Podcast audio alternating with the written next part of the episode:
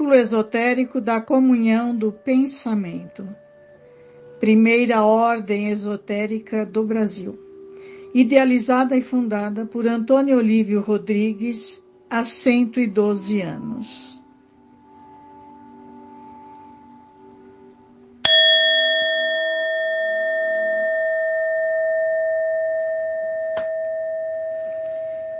Boa noite a todos. Vamos dar início ao ritual das reuniões semanais. Abertura da sessão. Desejamos a todos os irmãos do Círculo Esotérico da Comunhão do Pensamento e a toda a humanidade harmonia, amor, verdade e justiça. Ó ego de Príncipe Munfor, tu que com o apoio dos princípios vivos do invisível tanto te esforçaste para a realização do amor na terra por meio da comunhão do pensamento, protege este nosso centro, aberto à glória de Sofia, a mãe dos homens, e de Parabrã, o absoluto, e concede-nos o apoio das forças secretas do círculo nos planos superiores. Ó mestres invisíveis de nosso círculo, Ó vós todos que, como Munfor, conhecestes a luz secreta e participastes de sua atividade. Ó vós todos que tendes sido fiéis cavaleiros de Jeoshua, o reparador, vinde mantar com vossas influências benéficas, obra que hoje continuamos com o coração puro e com ardentes desejos de nos aperfeiçoarmos cada vez mais física, moral e espiritualmente. Em nome de nossos protetores, declaro abertos os nossos trabalhos. A glória de Jeoshua, o reparador, de Sofia, a mãe do mundo, dispensadora das primeiras irradiações da divindade, e de Parabrã, o absoluto. E sob os auspícios dos egos de Príncipe Munfor, Swami Vivekananda, Elifas Levi, e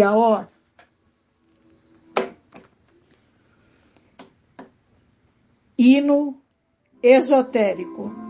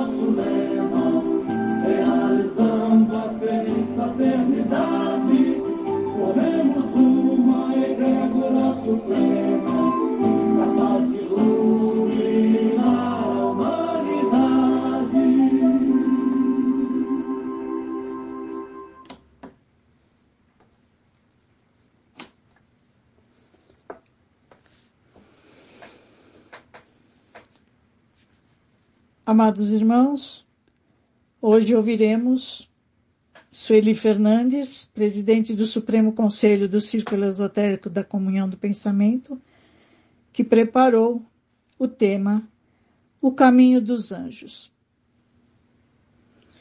Primeiramente agradeço a Deus por mais esta oportunidade de estar passando mensagens esotéricas aos nossos irmãos. Peço a proteção de Jesus, o Mestre dos Mestres, da hierarquia angélica, em especial ao Arcanjo Miguel, aos patronos de nossa venerável ordem, Príncipe Munford, Swami Vivekananda, Elifas Levi e Aor, que nos oriente e nos proteja para a palestra de hoje. O caminho dos anjos. Os anjos são mensageiros. A palavra anjo deriva de ângelos, que em grego antigo significa mensageiro. Eles atuam como uma ponte entre o céu e a terra, servindo como um canal entre Deus e o mundo físico material. A maioria dos anjos optou por renunciar o seu livre-arbítrio e se sintonizar pela eternidade com o Criador. A maioria das pessoas conhecem os anjos graças às artes religiosas, que os retrata como seres perfeitos, com túnicas esvoaçantes, cabelos longos, auréolas em volta da cabeça e asas. Mas os anjos são puro espírito. Portanto, não têm uma forma física densa. Relatos dividentes os descrevem como seres alados, com asas, ou que aparecem em meio a uma luz celestial, uma aura, Existe uma ramificação dos textos extracanônicos rica em tradições angélicas. Os três livros de Enoque atribuídos ao bisavô de Noé são três livros que foram omitidos na Bíblia, mas que continuam a ser citados pelas autoridades da Igreja durante muitos séculos. Enoque era uma figura-chave, tanto na tradição angélica cristã quanto na judaica. Outra fonte de informação sobre o anjo deriva das tradições místicas judaicas conhecidas como Cabala. A Cabala é uma palavra hebraica que significa receber sabedoria interior e é transmitida por tradição oral. Não existe um livro único chamado Cabala, mas propriamente um corpo de conhecimentos. Um dos textos originais existentes dentro da Cabala é o Zorá, livro do esplendor. Há uma crença de que esse livro foi trazido à Terra por anjos. A maioria das tradições espirituais que tem uma história da criação em que um poder criativo cria o universo. É esta a origem dos anjos. Deus, a presença divina, onipotente, indefinível e sem forma, manifesta-se e traça um plano. Ele tem uma ideia. Nesse sentido, em que se fala de um arquiteto do universo, como o criador de uma casa, muito embora o arquiteto nunca assentou um tijolo, mas simplesmente elaborado o plano, deixando todo o trabalho manual aos cuidados dos operários, os pedreiros, os azulejistas, encanador, marceneiro, eletricista e outros. Para compreender os conteúdos da ciência espiritual ou ciência oculta, é necessário colocar em movimento a entidade humana inteira. Quem reflete mesmo que só um pouco e repara no processo que se desenvolve dentro da sua alma quando se aproxima de algum tipo de conhecimento, perceberá através da sua própria experiência que todo caminho sadio para o saber tem seu ponto de partida invariavelmente na admiração, no maravilhar-se com aquilo que está aprendendo, com alguma coisa. Rudolf Stein. Nesse contexto, significa tornar-se homem. Significa possuir um corpo físico, um corpo etérico, um corpo astral e um portador do eu. Na realidade, esses corpos tiveram que ser preparados antes. Essa preparação possui íntima relação com a evolução planetária da Terra. Os germes dos elementos, a semente, o ovo, são imagens da formação da entidade humana durante essas etapas evolutivas. A pesquisa espiritual revela o que os iniciados tiveram permissão para saber e até onde eles podem nos transmitir esses conhecimentos. Não há vocabulário suficiente para expressar o mundo espiritual.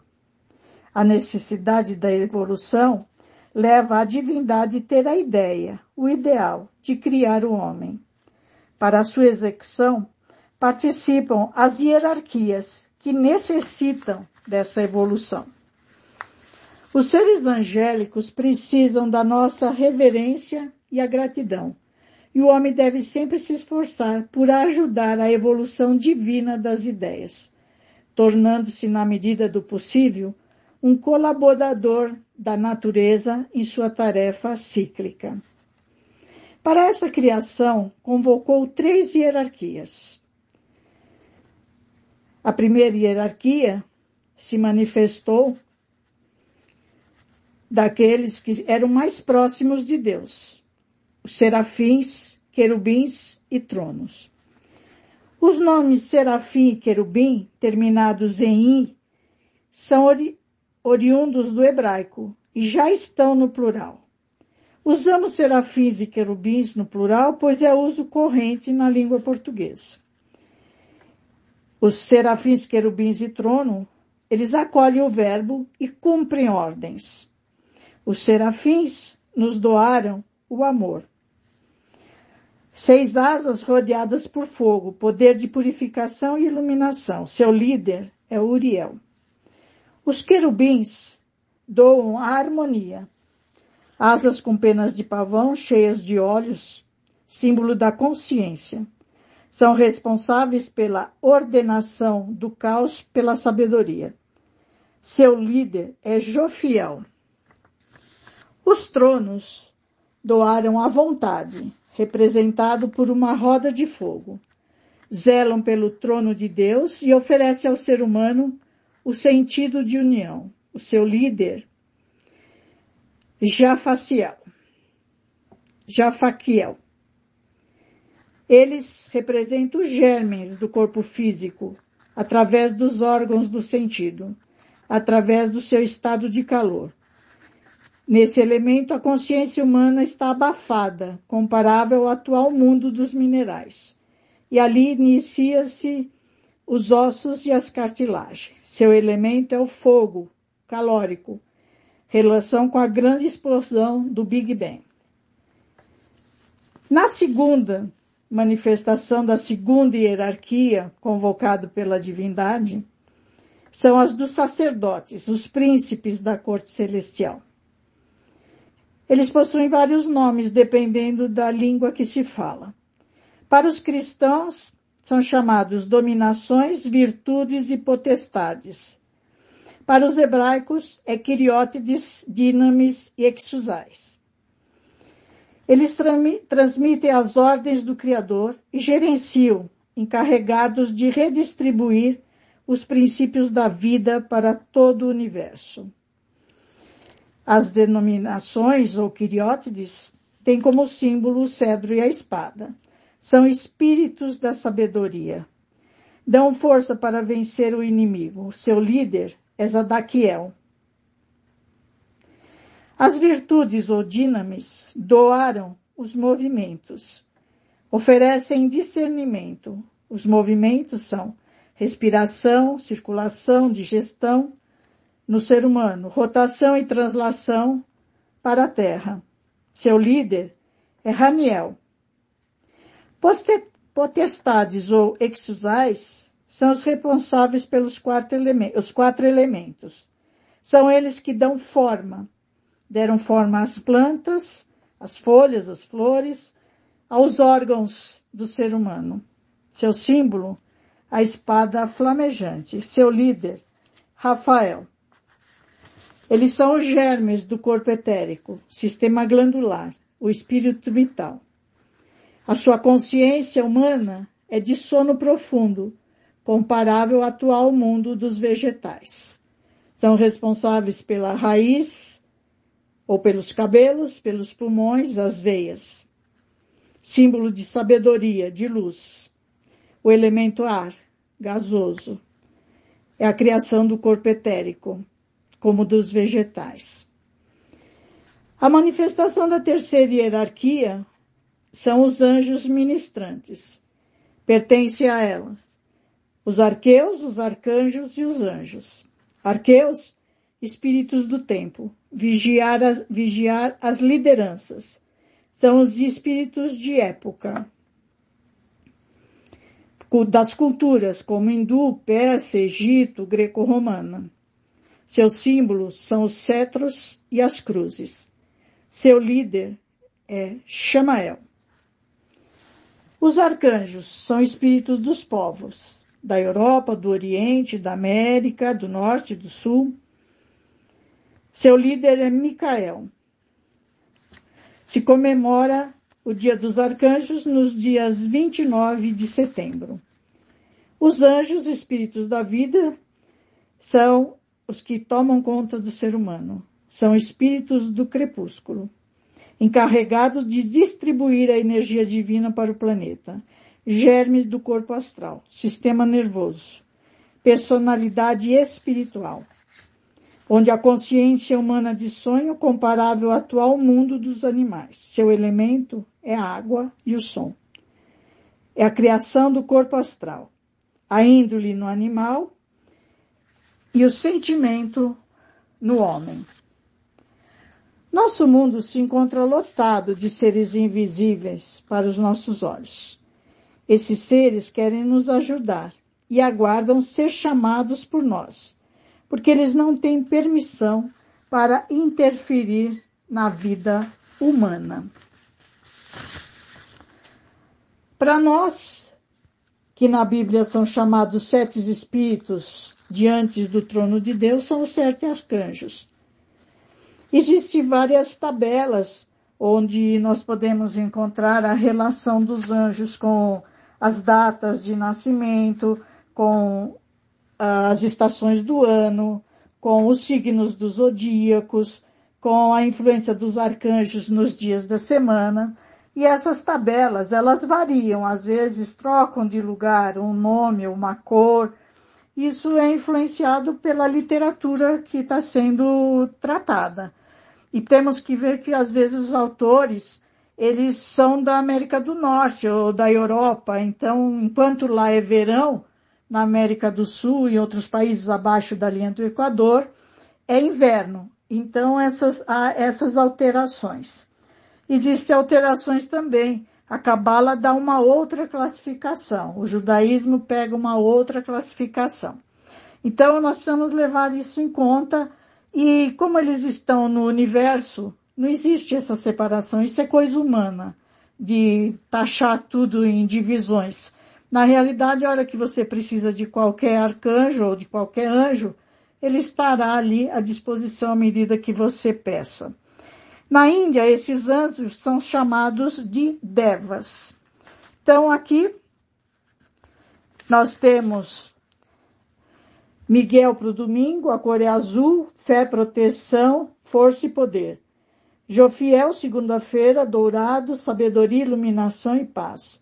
Samuel, terça, rosa, amor divino, adoração e tolerância. Gabriel, quarta-feira, branco, pureza, ressurreição, ascensão. Rafael, quinta, verde, verdade, ciência e concentração. Uriel, sexta-feira, rubi, paz, dedicação, abnegação. Ezequiel, sábado, violeta, transmutação, purificação e liberdade. Escolhi essa classificação da ponte para a liberdade e porque é a que eu uso há mais tempo. E eu só posso passar para você aquilo que realmente eu acredito que está dentro de mim.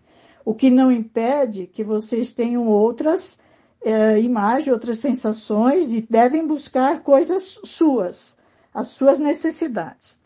Com isso podemos entender mais um símbolo da nossa ordem, o círculo esotérico da comunhão do pensamento, os arcanjos e os anjos. Na entrada do prédio da biblioteca encontramos à direita um afresco, um quadro, em alto relevo, com o anjo guardião, Micael, com sua espada, Micael em hebraico. Na decoração restante da biblioteca, nos altos altos relevos, os anjos segurando os símbolos da ordem, o coração, o amor, o espelho, a verdade, a lira, a harmonia, a balança, a justiça. Durante o ritual de chave de harmonia, invocamos os arcanjos guardiões dos pontos cardeais do nosso planeta. E na sala de meditação, imagem dos quatro arcanjos com suas cores. Invocar significa implorar a proteção, o auxílio, chamar para estar presente, evocar, invocar a proteção divina. Aqui também existem algumas alterações em relação às direções norte, sul, mas isso vai depender do local onde nós estivermos, como eu expliquei do autor de que está falando, está escrevendo o texto. Então, Gabriel ao norte, a cor é azul, o elemento é água. Mensageiro de Deus, anunciador dos desígnios divinos, imagem da anunciação de Maria. Ao sul, Rafael, verde, elemento ar médico do reino angélico, agente divino de autocura. É representado segurando um cadaceu, um bastão, com duas serpentes enroscadas, símbolo da medicina, ou um cajado numa mão e uma tigela na outra. A leste, Miguel, amarelo, elemento fogo. Quem é como Deus, guerreiro de Deus? É representado com uma espada dominando o dragão, com uma balança, com uma lira, com o mundo, o globo terrestre. Existem doze imagens para Miguel. A oeste, Uriel, rubi, elemento terra, fogo de Deus, ou luz de Deus, intérprete de profecias. Aparece carregando um livro, um pergaminho ou uma lanterna. É o menos conhecido, por não ser citado em passagens bíblicas mas ele aparece em alguns outros livros. Ainda nós temos as forças que atuam equilibrando o ser humano durante o ano, através das estações e das festas cristãs. É a mesma coisa. O quadro mostra São João no verão, porque é do hemisfério norte, quando aqui é inverno. Gabriel ao sul, o verão.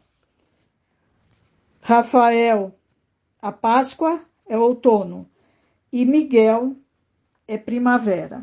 Quando uns estão atuando externamente, o outro, o inverso, está atuando internamente. Por isso eles estão sempre presentes. Existem várias passagens bíblicas. No capítulo 19, versículo 15 da Gênesis, fala da destruição de Sodoma. Raiando a aurora, os anjos insistiram com Ló, dizendo, levanta-te, toma tua mulher e tuas duas filhas, que aqui se encontram, para que não pereçam no castigo da cidade. Vai e não olhes para trás. A mulher de Ló olhou para trás e se converteu numa estátua de sal. Em Êxodos, capítulo 23, versículo 20, promessa e instrução ao entrar em Canaã. Vou enviar um anjo diante de ti para que te guarde pelos caminhos e te conduza ao lugar que tenho preparado para ti.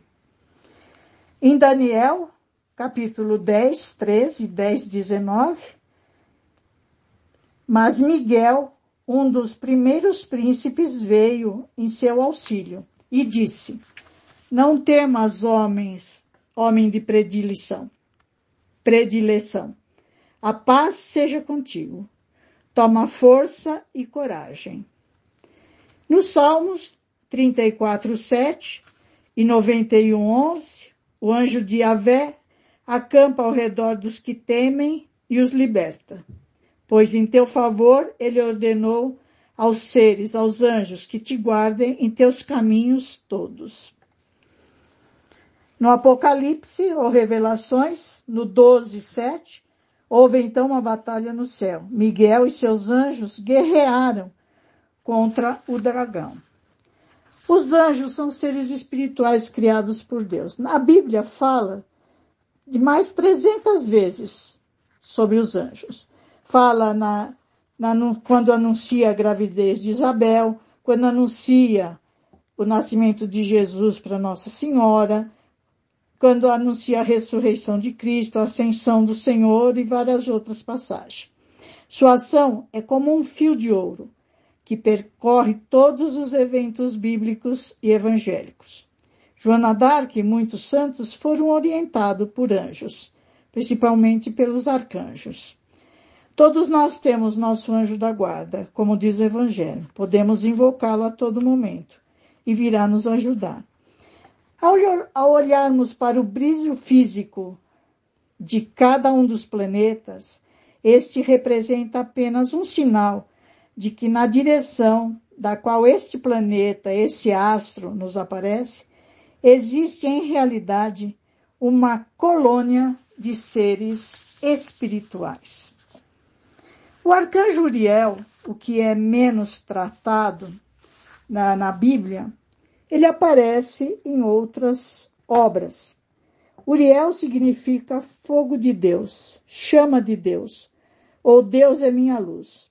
Na tradição judaica, o arcanjo Uriel é conhecido como aquele que traz luz a Israel. Ele é conhecido como o anjo do trovão e dos terremotos, e como o anjo do fogo ou do inferno. É também tido como o intérprete de profecias, e nas pinturas frequentemente aparece carregando um livro ou um rolo de pergaminho. Em Um Paraíso Perdido, livro de John Milton, descreve Uriel como o regente do sol e o espírito de visão mais aguçada em todo o céu. Algumas tradições identificam Uriel como o anjo que tirou Abrão de Ur. Uriel não, é, Uriel não é citado na Bíblia, mas é muitas vezes mencionado em outros textos judaicos e cristãos. Algumas obras referem-se a ele como um dos querubins que Deus dispôs a leste do jardim do Éden. No livro de Enoque, Uriel, bem como Miguel, Gabriel e Rafael, é um dos anjos de maior importância. Acompanha Enoque durante suas viagens pelo céu e pelo inferno e previne Noé do dilúvio iminente. Algumas tradições afirmam que Uriel foi enviado para ajudar Noé a sobreviver ao dilúvio. Segundo o livro dos oráculos sibilinos, Uriel é nomeado um dos anjos que conduz as almas ao juízo. Os oráculos sibilinos são textos que foram usados para propagar a doutrina judaica e cristã entre os pagões e contém predições de infortúnios e desgraças que cairão sobre a humanidade. Esses textos foram citados centenas de vezes pelos patriarcas da Igreja em seus escritos. Uriel ainda interpreta as visões de Esdras e coloca a par dos segredos do universo. Ele responde aos questionamentos de Esdras sobre o julgamento do homem, sobre os sinais do fim dos tempos que se aproxima, sobre se os justos podem interceder a favor dos ímpios e sobre os destinos dos maus.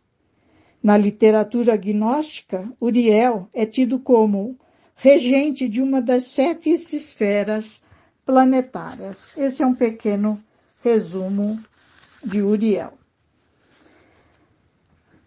A Bíblia faz menções aos anjos, mas exceto em duas ou três passagens. Não dá detalhes nem informações preliminares. Gabriel, Miguel e Rafael são os mais citados no Antigo Testamento. A Rafael aparece no livro de Tobias. É um livro do Antigo Testamento, da Bíblia Católica Romana e da Bíblia Ortodoxa, mas não aparece na Bíblia Hebraica e nem nas Bíblias evangélicas. As, as Bíblias evangélicas não possuem cinco livros que a Bíblia Católica possui. Um deles é o de Tobias, de Judite, de Eclesiástico, de Baruque e dos Macabeus. Sobre Tobias, é o livro, um resumo bem resumido do que trata a lenda de Tobias. Tobias e a sua tribo fora aprisionada pelos assírios na época do rei Salamanasar. No cativeiro, para onde foi levado, juntamente com sua filha e sua mulher, Tobias conservou sua alma pura, não a manchando com os alimentos dos descrentes, nem adorando os bezerros de ouro que o rei de Israel mandara construir. Já anteriormente, entregava todas as primícias e os dízimos de seus bens. Durante o cativeiro, o rei Salamazar concedeu-lhe liberdade de onde quisesse e executar o que achasse necessário. Assim, ele visitava os prisioneiros, dando-lhes conselhos e consolo, dava vestimenta aos que tivessem despidos e enterrava os falecidos. Com a morte do rei, seu filho, Senaqueribe, passou a persegui-lo. Mesmo assim, Tobias continuou seu trabalho, temendo mais a Deus do que ao rei. Continuava levando para casa os falecidos de sua tribo e os sepultava à meia-noite. Um dia cansado após enterrar os mortos, deitou-se num banco em frente à sua casa.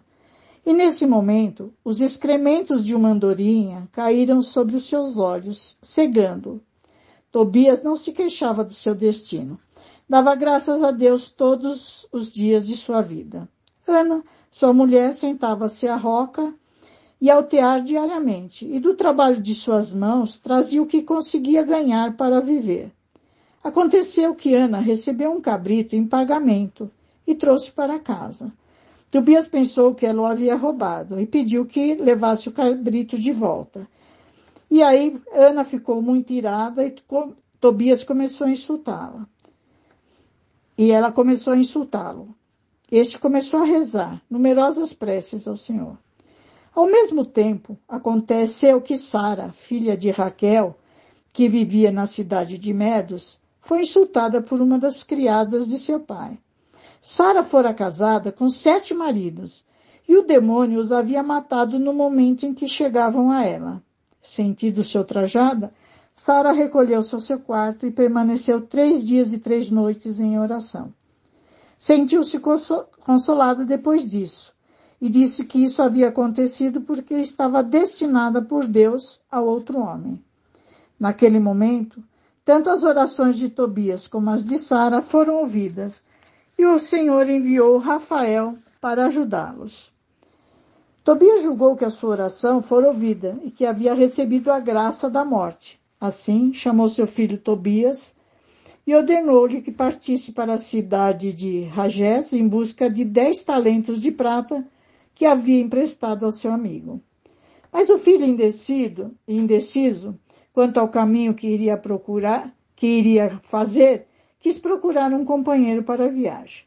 E eis que ao abrir a porta, já o esperava um gentil mancebo, cingido com sua espada, e entrou com presteza e ofereceu-se para acompanhar o jovem Tobias. Esse era, na verdade, o anjo Rafael, que não se deu a conhecer nem ao pai nem ao filho, mas apresentou-se como sendo membro da tribo de Israel. Embora não pudesse enxergar, a voz do mancebo lhe inspirou grande confiança, e assim o velho Tobias confiou-lhe o acompanhamento de seu filho.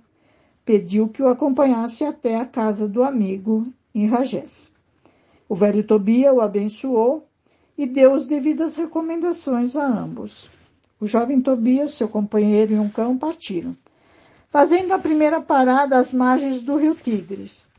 Quando o jovem Tobias foi lavar seus pés nas águas do rio, um peixe enorme surgiu querendo tragá-lo.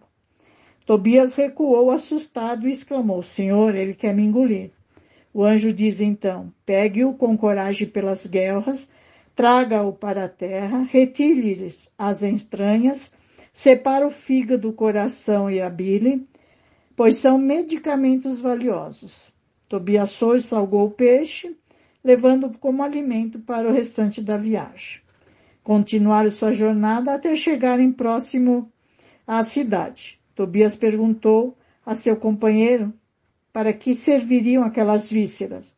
O anjo lhe respondeu que, uma vez colocadas sobre as brasas, elas afugentariam toda espécie de demônio que acometesse homens e mulheres, acrescentando que a bile servia para untar olhos turvados por alguma névoa, curando-os. Tobias perguntou, Tobias perguntou então onde deveriam passar a noite. E o anjo lhe respondeu que seria na casa de Raquel, cuja filha era Sara. E ele aconselhou a pedi-la em casamento. Assustado, pois sabia da morte dos seus sete maridos, Tobias lembrou-se de seus velhos pais. O companheiro então aconselhou a ficar três dias e três noites em oração junto com Sara e queimar o fígado e o coração do peixe. Assim nenhum mal lhe aconteceria, pois ela lhe estava destinada desde a eternidade. Ao fazer isso, Tobias a salvaria e ela passaria a acompanhá-lo, podendo assim procriar filhos saudáveis. Ao escutar o anjo, Tobias passou a sentir amor por ela. Raquel os recebeu alegremente, ao reconhecer o filho da mesma tribo, logo apercebendo a semelhança de Tobias com seu pai. O jovem Tobias pediu Sara em casamento, mas Raquel, temendo a morte de mais um pretendente, expressou a sua preocupação. Como Tobias mantinha-se calado, o anjo respondeu por ele. Não se assuste por dar a jovem a ele. Sua filha está destinada a ser uma mulher, por isso não pode ser de outro. A ser sua mulher. O jovem Tobias seguiu as instruções de seu companheiro de viagem. Colocou o fígado e o coração do peixe sobre as brasas, permaneceu em oração juntamente com Sara. O demônio se afastou de Sara, foi expulso pelo anjo para o deserto do Egito. Assim, Raquel, por precaução, mandou criar os criados abrirem uma cova. Depois de ter certeza de que nada havia acontecido a Tobias, mandou fechá-lo. Foi então preparado o banquete para festejar o casamento. Raquel dividiu seus bens com Tobias e convidou-o a permanecer em sua casa. Tobias, preocupado com o velho pai, pede ao companheiro de viagem que vá à casa do amigo, peça o dinheiro e convide-o para as bodas. E assim foi feito.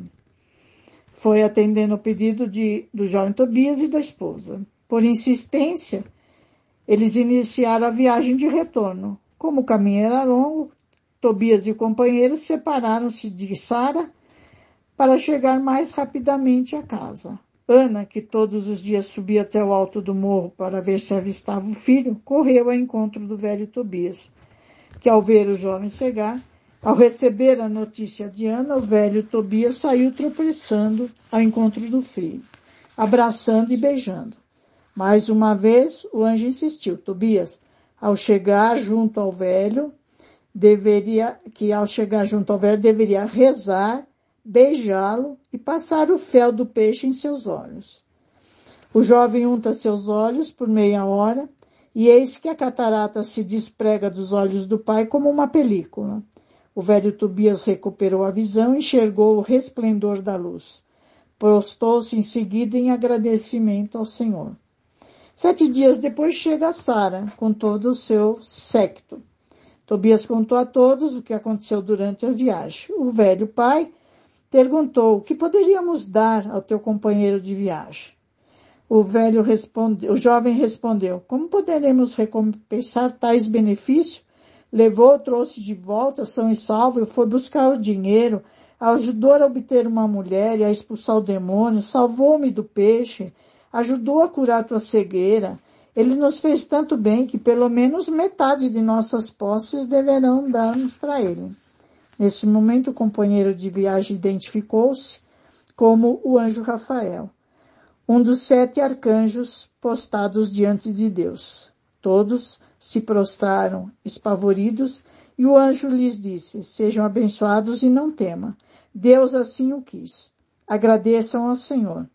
Aparentemente eu comi e bebia com vocês, mas preciso de alimento invisível. Está na hora de voltar para aquele que me enviou. E o anjo desapareceu. Ninguém, ninguém mais pôde vê-lo. Todos se ergueram e contaram suas maravilhas.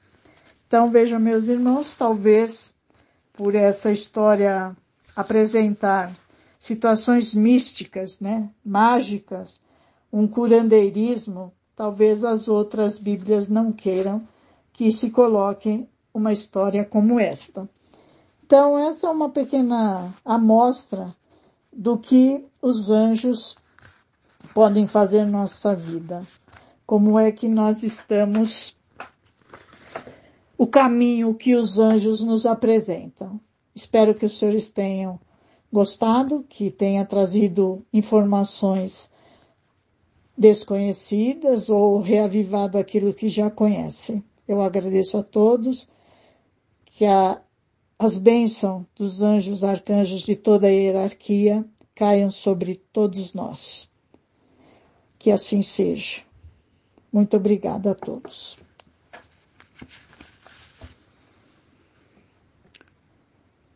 Chave de harmonia.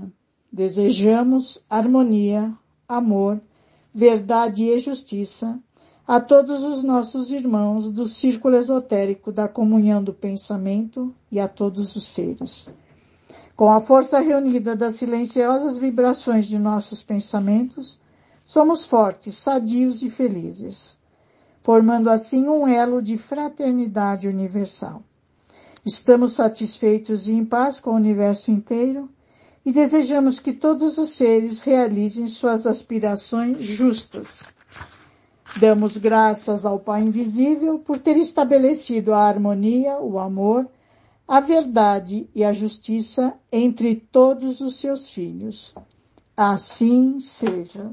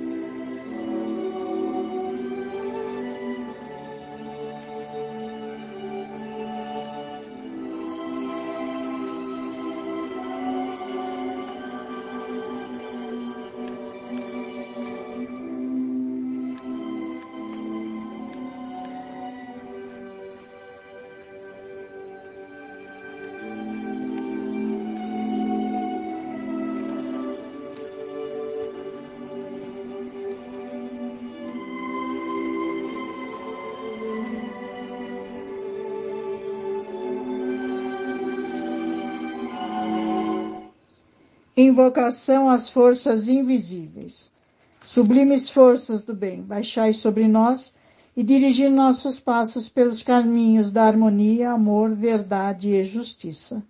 Sublimes forças do bem, iluminai a nossa inteligência e fazei-nos compreender nossa missão na vida e realizar o objetivo para o qual fomos criados. Sublimes forças do bem, dai-nos a energia necessária para cumprirmos com coragem os nossos deveres. Forças brancas, vinde encher nossas mentes com os raios luminosos de vossa inteligência. Forças brancas, vinde vivificar nossos corações com os raios de vosso amor. Forças brancas, seja a nossa vida a mais perfeita expressão de vossa presença em nós.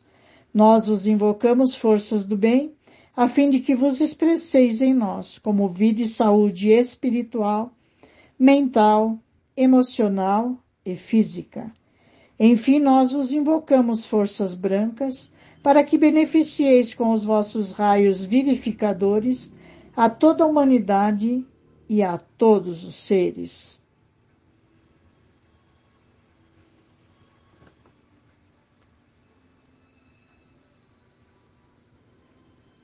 Leitura dos nomes dos que recorrem à nossa ordem.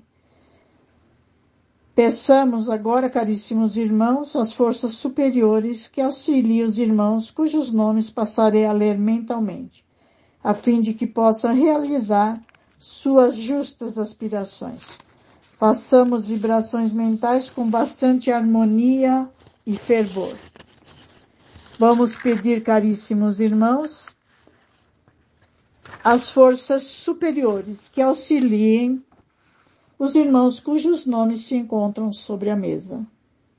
Primeiramente, façamos vibrações aos recém-desencarnados, que transpuseram o limiar do mundo espiritual, em especial os que estão desencarnando com a Covid, a pandemia que atinge todo o planeta. Que esses irmãos sejam amparados pelos auxiliares invisíveis no novo plano em que se encontram. Mentalize os nomes dos que desencarnaram recentemente e de que vocês tenham conhecimento. Mentalize seus nomes. Façamos agora vibrações mentais aos irmãos desencarnados há mais tempo, enviando-lhes vibrações de amor, paz, luz e harmonia. Mentalize seus nomes. Vibremos harmonia, amor, verdade e justiça aos nossos irmãos encarnados, cujos nomes chegaram até nós ou que se encontram sobre a mesa da sala de meditação, a fim de que possam realizar suas justas aspirações de acordo com suas necessidades, merecimento e reforma íntima. Leitura dos nomes mentalmente.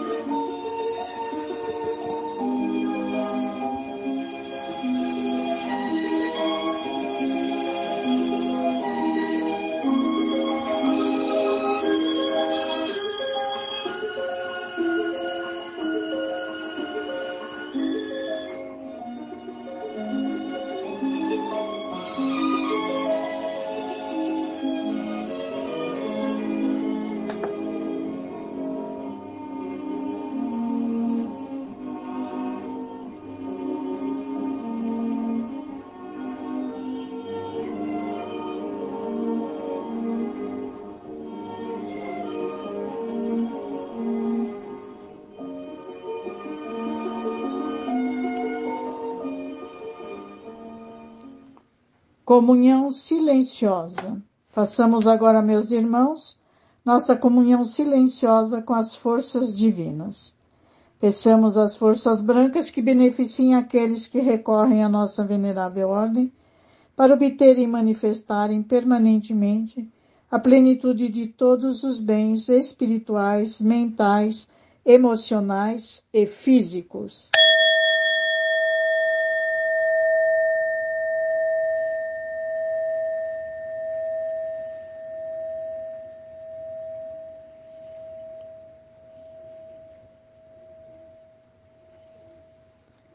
Que cada um de vós peça nesse momento as manifestações das coisas justas de que necessita.